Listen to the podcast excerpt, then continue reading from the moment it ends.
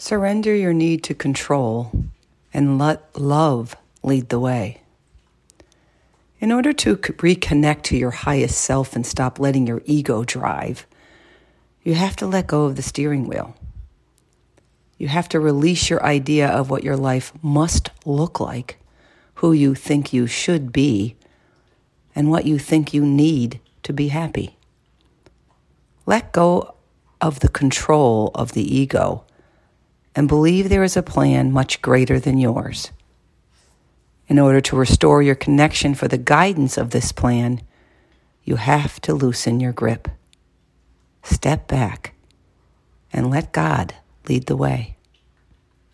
You can do this through prayer, meditation, and faith. Be willing to let go of the steering wheel.